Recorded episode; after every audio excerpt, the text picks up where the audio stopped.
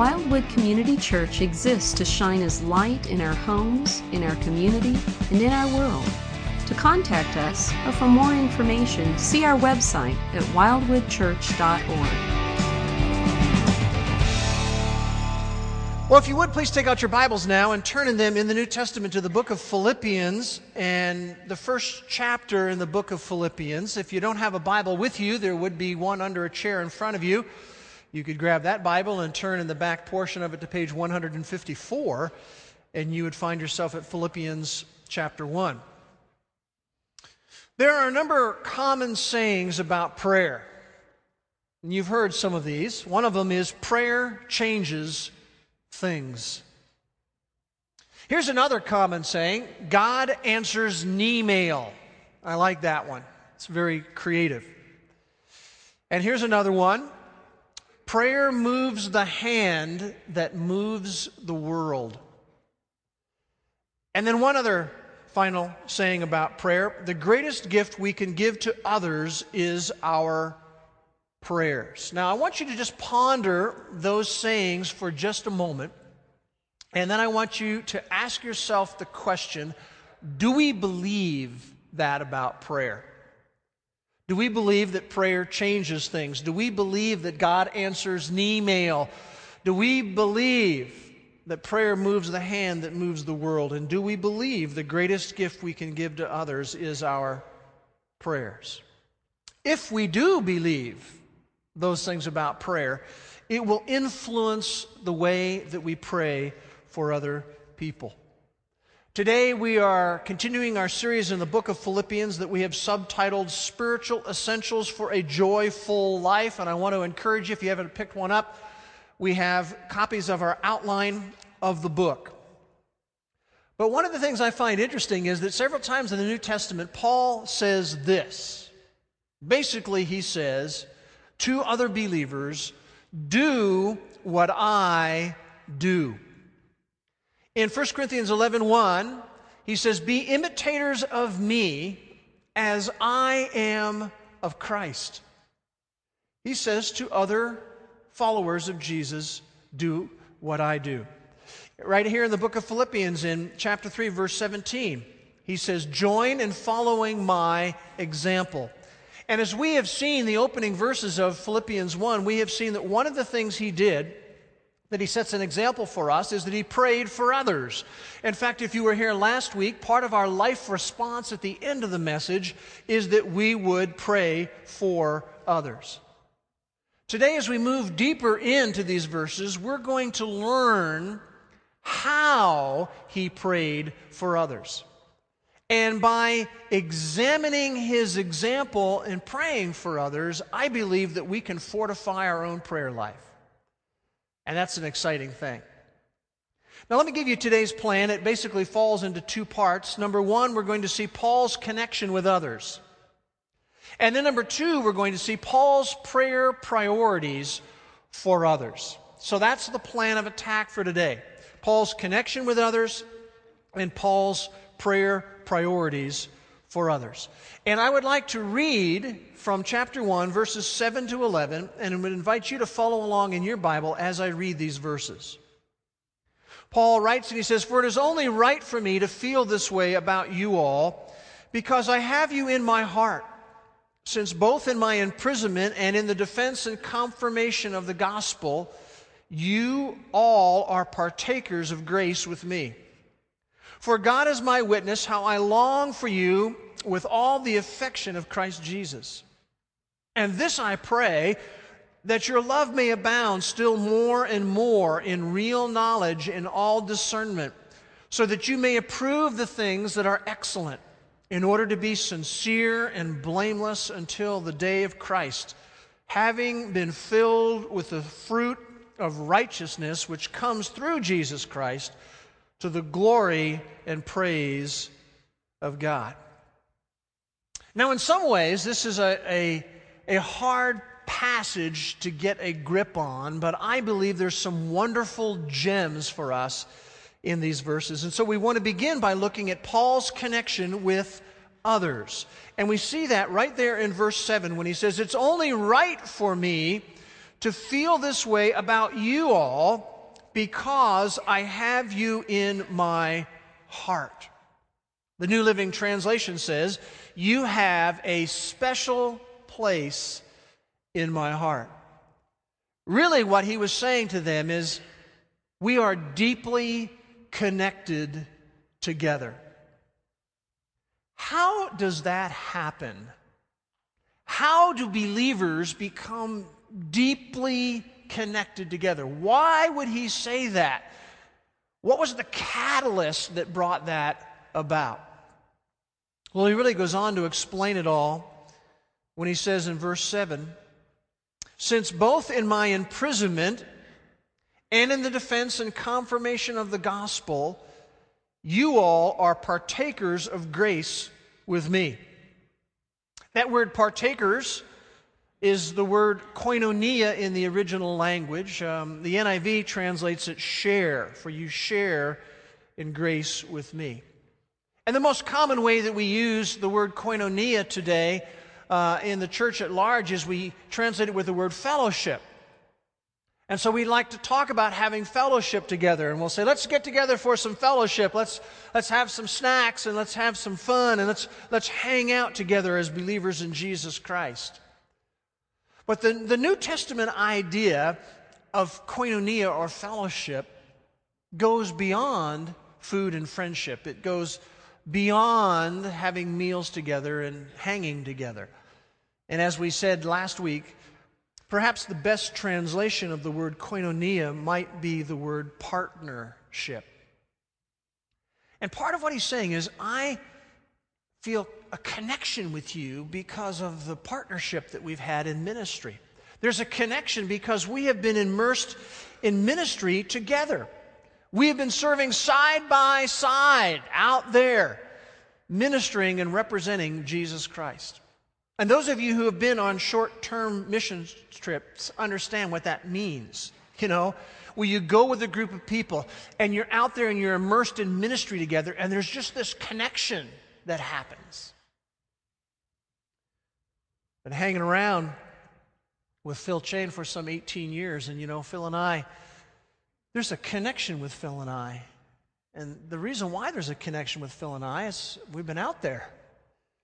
We've taken long van rides and, and, talked on the way to remote villages to present the gospel of Jesus Christ. And we've, we've hung out and talked about some of the issues of the ministry and some of the struggles that are there. And so there's a connection that Phil and I have because we've been immersed in ministry together. Many of you know that I've been involved for a number of years in, in ministry in Latvia, and there's a number of people there that I feel this incredible connection with. Why? Because we've been immersed in ministry together and we've faced difficult situations, and even at times when we didn't even know what food we were going to eat. And there's just a connection that happens when you're side by side in ministry with somebody. We just recently, over the Valentine's weekend, had the Better Together marriage seminar where some 550 people were there. And there was a team of people who were involved in planning that and praying for that and executing that and bringing it about. And we were just side by side serving together to make that become a reality. And so there's a connection that's there. Some of those people I, I hadn't worked with on that level before. And so you just feel this sense of connection because we were immersed in ministry together. You know, we're involved in our Pass It On initiative, which involves not only uh, increasing some of our staffing to children's ministry, but in developing a children's ministry facility and, and a building. And, um, you know, when you go through that process and you're even serving in the whole aspect of planning of that facility, and then watching it begin to happen. And many of you have given sacrificially to that, you know, because we've been immersed in ministry and side by side been serving to see that be a reality. There's a certain connection that we feel. And one day when we get to see that as a reality and we begin to see children's lives being touched, we're just going to have a tremendous sense of accomplishment. That connection that comes from being immersed in ministry together. And many of you work in our children's ministry and you're working with the kids down there. And when you're doing that, you're going to feel this sense of connection together because we believe that our children's ministry is just so much more than babysitting, and many churches view it that way. But we believe that in our children's ministry, literally, We are shaping the future leaders of the church. There's going to come a time when I am gone and you are gone, and we are not going to be here. And what is an amazing vision to have is to realize that the future leaders of Wildwood are down there. And so we've had uh, people like Marshall Bracken for decades now teaching five year olds. And part of what is motivating him and the others who are immersed in that ministry is just that fact. That's the future of Wildwood down there. And we want to be able to touch them with the gospel message and to be able to grow them in their faith and walk so as they grow older, they're more effective leaders. But you see, when you're involved in that kind of ministry and you're immersed in that and you're serving side by side, there's just a connection that goes on in all of that. And so, if you really want to connect with other followers of Jesus Christ, get immersed in a ministry with them. Start serving with them side by side. And if you're, if you're not doing that, I just want you to know that you're missing a blessing. If it's just a case of, yeah, I come, I'm here on Sunday, and then I go home, you're missing a huge part of what the Christian life is supposed to be about, and a huge part of the blessing of connecting deeply with other people. Notice verse 8, he says, For God is my witness how I long for you with all the affection of Christ Jesus. Why does he say that? Because people matter. Christ died for people. And that's why when we talk about stacking up backpacks for Mexico missions over here by the cross, it's a reminder that people in Mexico, children matter. And you know, we, are talking about this children's ministry building, and you know, our bids are out now. We're asking you to pray that they would come back as low as possible because we would love to be able to do some of the other things that are going to enhance the building. I'd love to be able to get all the theming that's on the drawing boards into this building. It will blow your mind. But when we talk about the children's building, it's not about the building. We're not doing this because we want to add 20,000 square feet we don't have enough to clean. You know, that isn't the idea. The idea of it isn't that the building, it's the young lives, the children that are wet cement that we want to have come to know and respond to the gospel of Jesus Christ and to, to know Christ and then to grow in Christ. That's what motivates us about that because people matter. I really love, uh, I love Kent Hughes' description of really what the church is. And this is just such a, a great little quote. He says, We are a robust band of brothers and sisters in a quest for souls of the world. You know, I read that and it literally gives me goosebumps. We are a robust band of brothers and sisters in a quest for the souls of the world. And men and women, when you have that spirit and you are immersed in ministry together, I guarantee you there will be connection. And that's what Paul is describing here. And he goes on to say, in verse 8 I long for you with all the affection of Christ Jesus. It's His affection that's coming through me to you. And so I want to ask you this question as we've looked at this whole idea of Paul's connection with others. And I want, I want you to really be honest with yourself for a moment. The question is this Are you on the sidelines or are you in the thick of ministry? And as I said, we love to have people come and attend a worship service on a Sunday morning. That's a good thing. But there's so much more to the Christian life than that. So, first of all, we see in these verses Paul's connection with others. But there's some really exciting stuff here when we see Paul's prayer priorities for others. Remember what he said in verse 4? He talks about how always I'm offering prayer with joy in my every prayer for you all. He was praying for other believers. But how is he praying for them? What does he pray for them? Now, I want to just put everything on pause for a moment, and I want, I want to ask another question. I want you to think about it for a moment.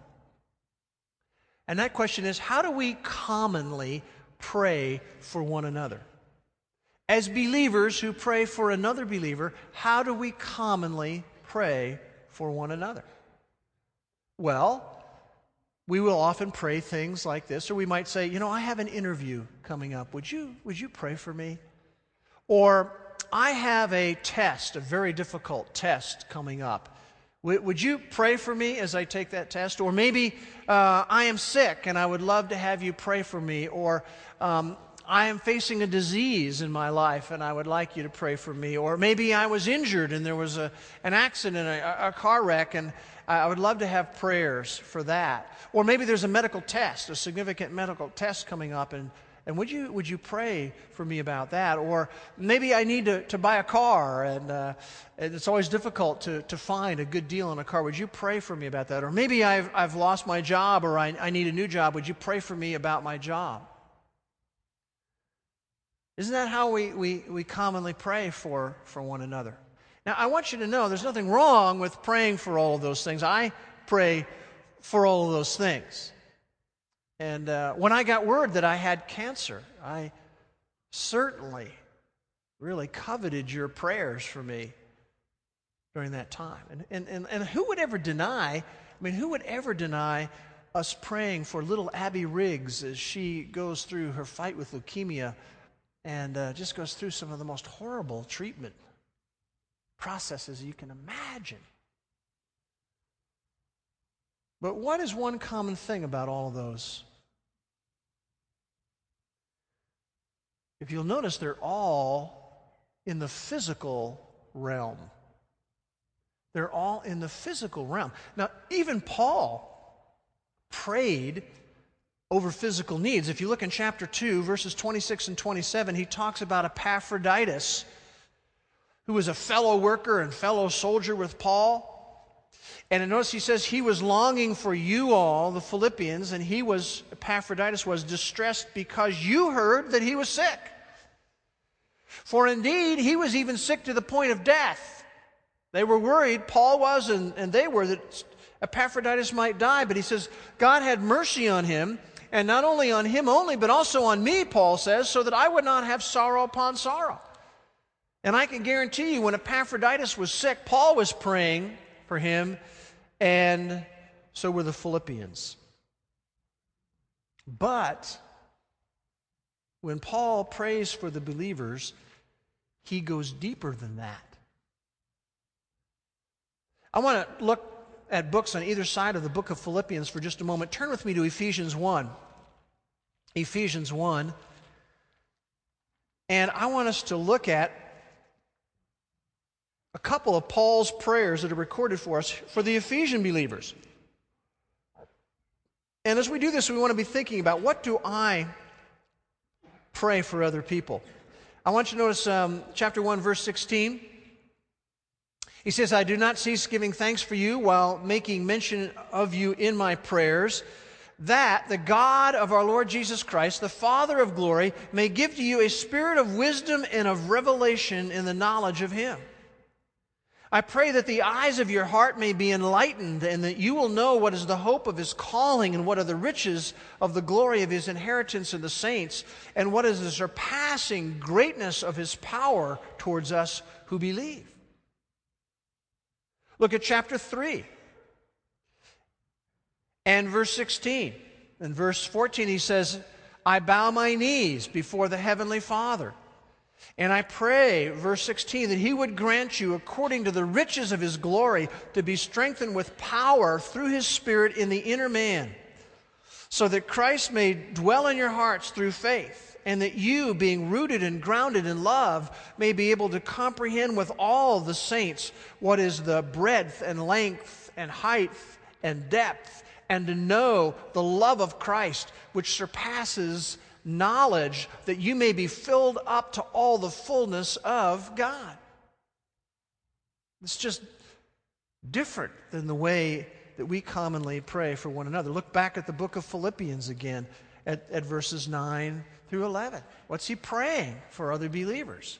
Verse 9 I, I pray this, that your love may abound still more and more in real knowledge and all discernment, so that you may approve the things that are excellent in order to be sincere and blameless until the day of Christ, having been filled with the fruit of righteousness which comes through Jesus Christ to the glory and praise of God. What we're going to see as we look at these verses in the next few minutes is how to fortify our prayers. And here, here's the way this works physical issues, which are worthy of being prayed about, there's one thing about physical issues, and that physical issues are temporary. Spiritual development is permanent. It is permanent. Spiritual development pays dividends when times are good and when times are hard.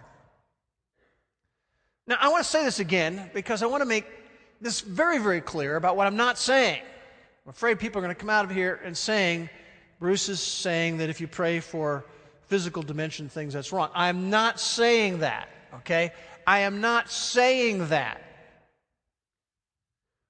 What I am saying is, based on Paul's example, if we're going to fortify our prayers, if we believe those prayer sayings, then we need to go deeper when we pray for one another. Let me ask you this question When was the last time you prayed for another believer in the spiritual dimension of things? When was the last time? What we're going to do is highlight four things that Paul prays for these believers, and we'll try to unpack them a little bit. The first one, he prays for them. See, at the first of verse 9 is that their love would abound. He says, I'm praying for you that your love abounds. He's not praying for superficial emotionalism or some sort of shallow sentimentality. He says, I am praying your love abounds. And the word love here is that common word in the New Testament, agape, A G A P E. And agape is giving love rather than receiving love. Agape love is love in action. In fact, when you go to chapter 13 of 1 Corinthians and you see agape love defined, it's all verbs. Because this kind of love is love in action. I like to call it Calvary love. Because that's what God did. He took action and came down and died on that cross for you and for me. He's saying, I'm praying that your love abounds. I want you to, to turn with me to the book of Colossians and chapter number three. And, and I want you to just see that this is a fairly common prayer of Paul for the believers.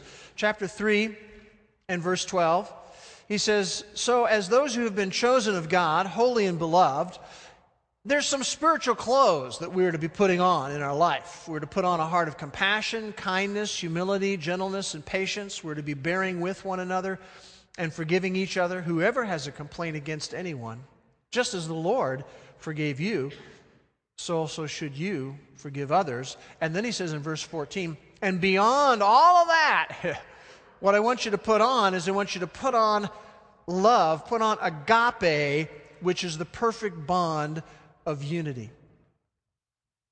Now, I have shared with you before a biblical definition of what agape love really is, and it's this it's a commitment of my will to your needs and best interest, regardless of the cost.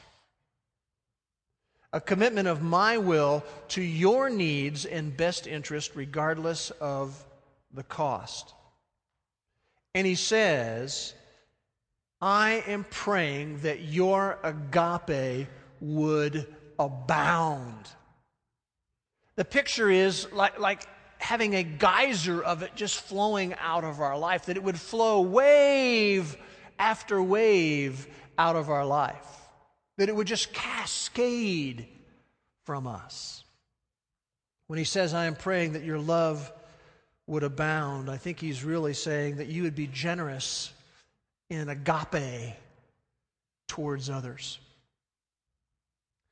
Go two books to the right from Philippians to 1 Thessalonians and chapter number 3. And I want you to see a, a, a similar statement that is made in verse 12.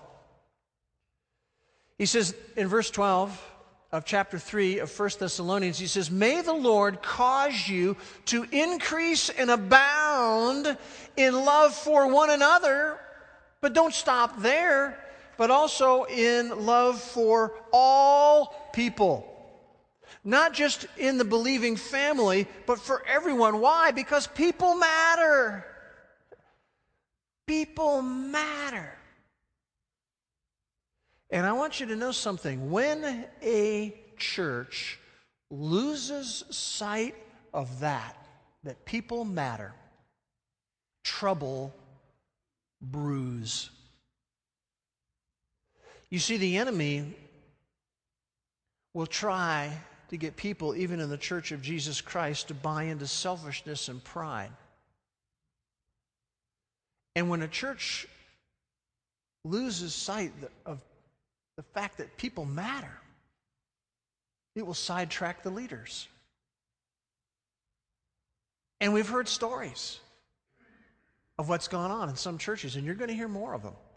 But I guarantee you that a big part of what happens when leaders get sidetracked like that is they lost sight of the fact that people matter. And they get involved in selfishness and pride. When, when a church loses sight of the fact that people matter,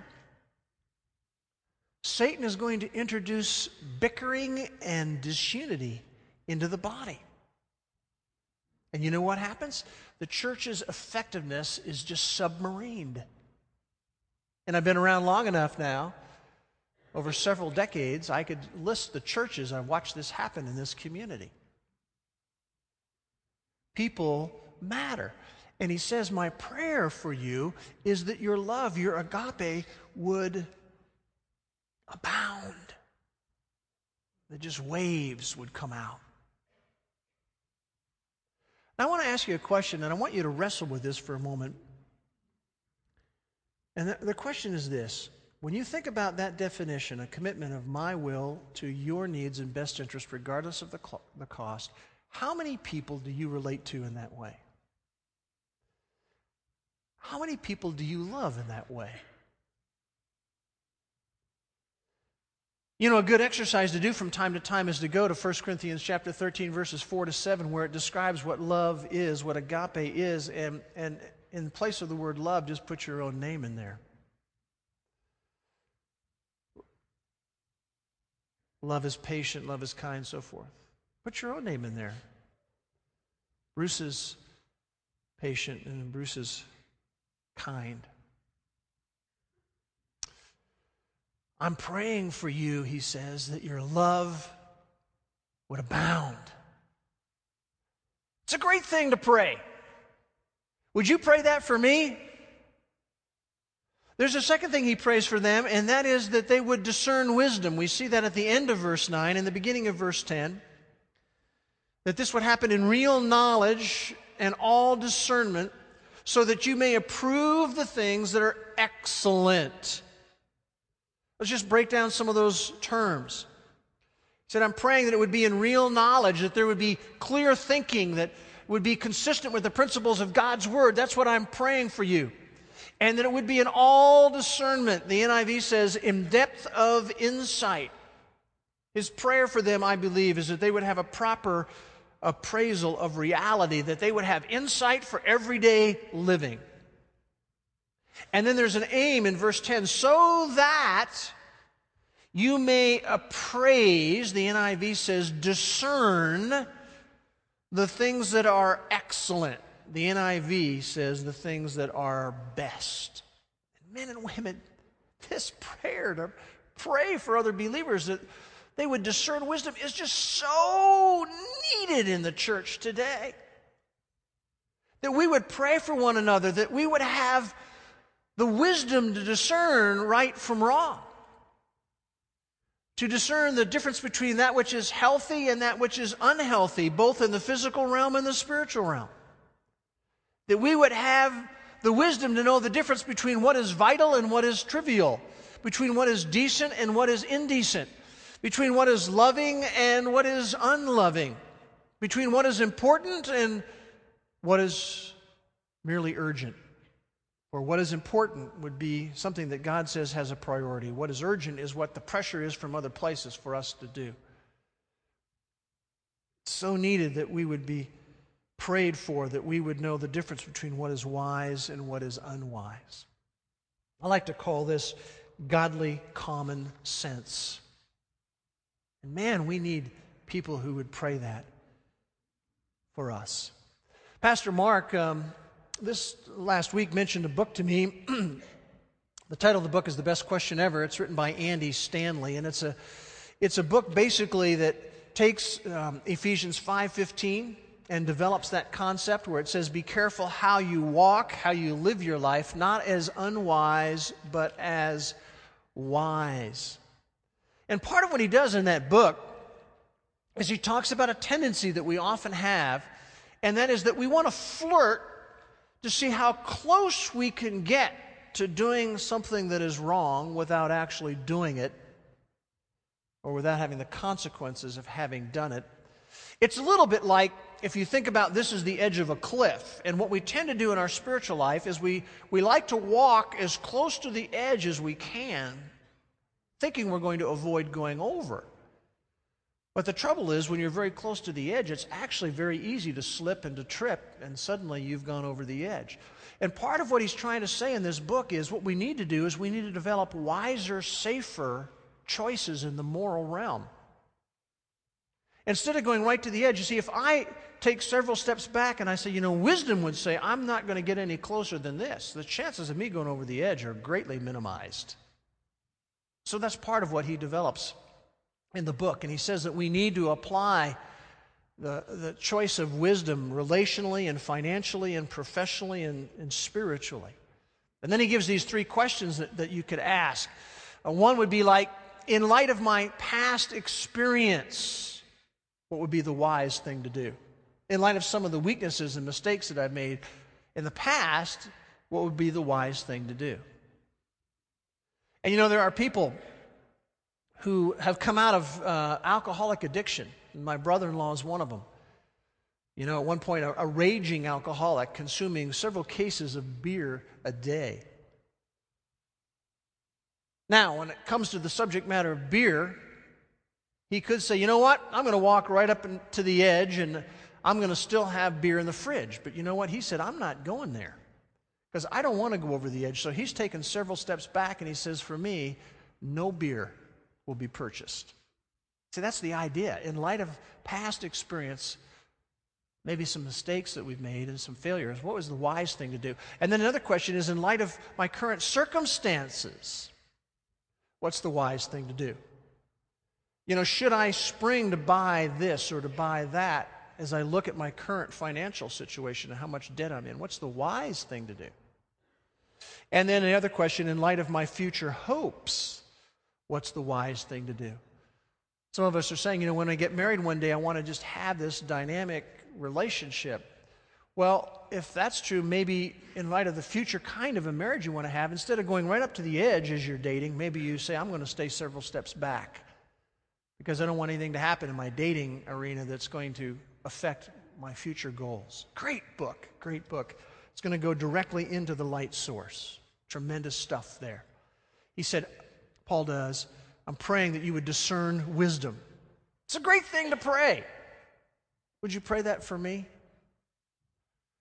His prayer for them is that their love would abound, that they would discern wisdom, and thirdly, he prays that they would live authentically. We see that at the end of verse 10 and then into verse 11.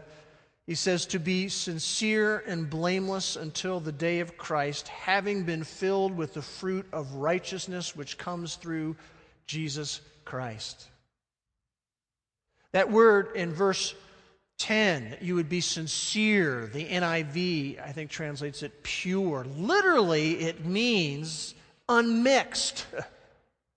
that our life would be unmixed, that it would be genuine. It reminds me of the acronym WYSIWYG. Those of you who know a thing about computers would know that stands for what you see is what you get. That's what he was praying for these believers that would be true of your life. What you see is what you get. That we're not different with different crowds of people. You know, where we're one way at home and another way when we're around the church folks. Or we're one way around the church folks, but we're, whoa, very different when we're at school or when we are at work. In fact, one of the greatest compliments I receive is when people say to me, Bruce, you're just the same wherever you are. And I'm going, yes. What you see is what you get. That's part of what he was praying. He, he's praying uh, that you would be blameless. Literally, it means without stumbling, that there's no skeletons, there's, there's no secret life going on. When your family's gone, things are different. Or when your roommates have gone to bed, then suddenly, whoa. And then he goes on in verse 11 and he says, having been filled. Little technical information here. This is a, a perfect passive participle. What does that mean? It means that you don't do it, you receive the action. That we allow the Holy Spirit to have full access into our life. That there's not any private rooms that we keep him out of. Don't get into that arena of my sex life. Don't get into that arena of my financial life. No, we're full access that he has. We have been filled with the fruit of righteousness. And then um, I like the New Living Translation here. It says, filled with those things that are produced in your life by Jesus Christ. And that would include godly character, as it talks about in Galatians 5 22 and 23. And I think it would include good deeds. It's part of the fruit, as it says in Colossians 1:10, bearing fruit in every good work. His prayer for them is that they would live authentically. It's a great thing to pray. Would you, would you pray that for me? He prays that their love would abound, that they would discern wisdom, that they would live authentically, and then he prays that they would honor God. And you see that at the end of verse 11 to the glory and praise of God. And those similar phrases appear in Paul's writing in chapter 1 of Ephesians, verse 6. He talks about to the praise of the glory of his grace. In chapter 1 of Ephesians, verses 12 and 14, to the praise of his glory, to the praise of his glory. For some nearly 30 years now, I sign letters. If you get a letter, you'll notice there's a signature line that I have. And that signature line is to the praise of His glory. See, every time I'm signing a letter, it is a reminder to me that I am to honor God. And that's what we're called to, men and women. Remember what Paul says in 1 Corinthians 6:20. He says, "You have been bought with a price." That cross. Therefore, glorify God in your body. Honor him. He would pray for them that they would honor God. It's a great thing to pray. Will you, will you pray that for me? Now, let me ask you would that fortify your prayer life? If you start praying for other believers? Prayer changes things. God answers an email. Prayer moves the hand that moves the world. The greatest gift we can give to others is our prayers.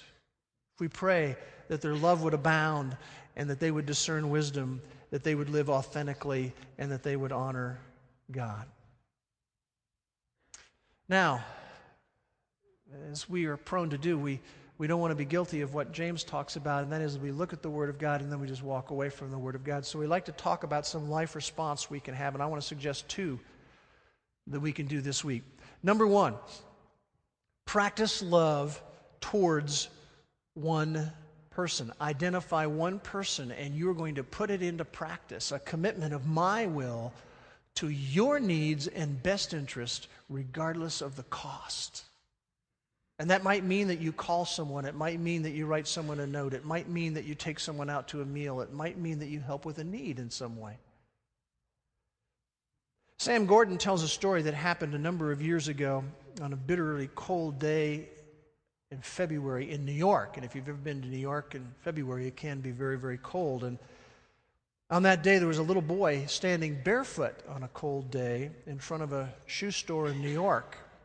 And there was a woman riding in, you know, you go to New York and you see these carriages that, that you can often ride in. And so this woman is riding in, in one of those kind of carriages and she sees a little boy barefoot in front of a shoe store. And so she stops and she gets out from the carriage and she goes over to the boy and she says, Why why are you looking so earnestly into that window? And the little guy said, I was asking God to give me a pair of shoes. He shivered while he said that. So the woman took him by the hand and, and went into the store. And she asked the proprietor there for a half a dozen uh, pairs of socks. And she also asked for a little basin of warm water and a towel. And um, the guy brought him over to her. She took the boy into the back of the store removed her gloves, knelt down, and washed the little boy's grimy feet, and then dried them with the towel. And then she had him put on a pair of socks, and then going to the front of the store, she bought him a pair of shoes. And as they parted, she said to him, I hope you're a little more comfortable now. And he caught her hand, and with tears in his eyes, he said to her, Are you God's wife? And men and women, the amazing thing is that we have an opportunity when, when we minister agape love to people, we are really the very hands and arms and relatives of Christ. Second, life response we can have, and that is this to pray for three others this week. To pray for three others this week. Who do you lift up in prayer? Who do you pray for that their love would abound, that they would discern wisdom, that they would live authentically, and they would honor God? I want you to think of three people, and I want you to pray for them this week. And if you're unsure of who the three should be, include me. Let's pray together. Father, again, we want to thank you for just reminding us of the example of Paul and how he wanted us to do as he did, which is really doing what Christ did. And Jesus prayed this way for others. And I would pray you'd call us up to deepen our prayer life. And I don't know what would happen to us as a church family if we were all praying these kinds of prayers for each other. But I do know it would be magnificent, and the world would take notice. We pray that that would begin with us. And we pray in Jesus' name. Amen.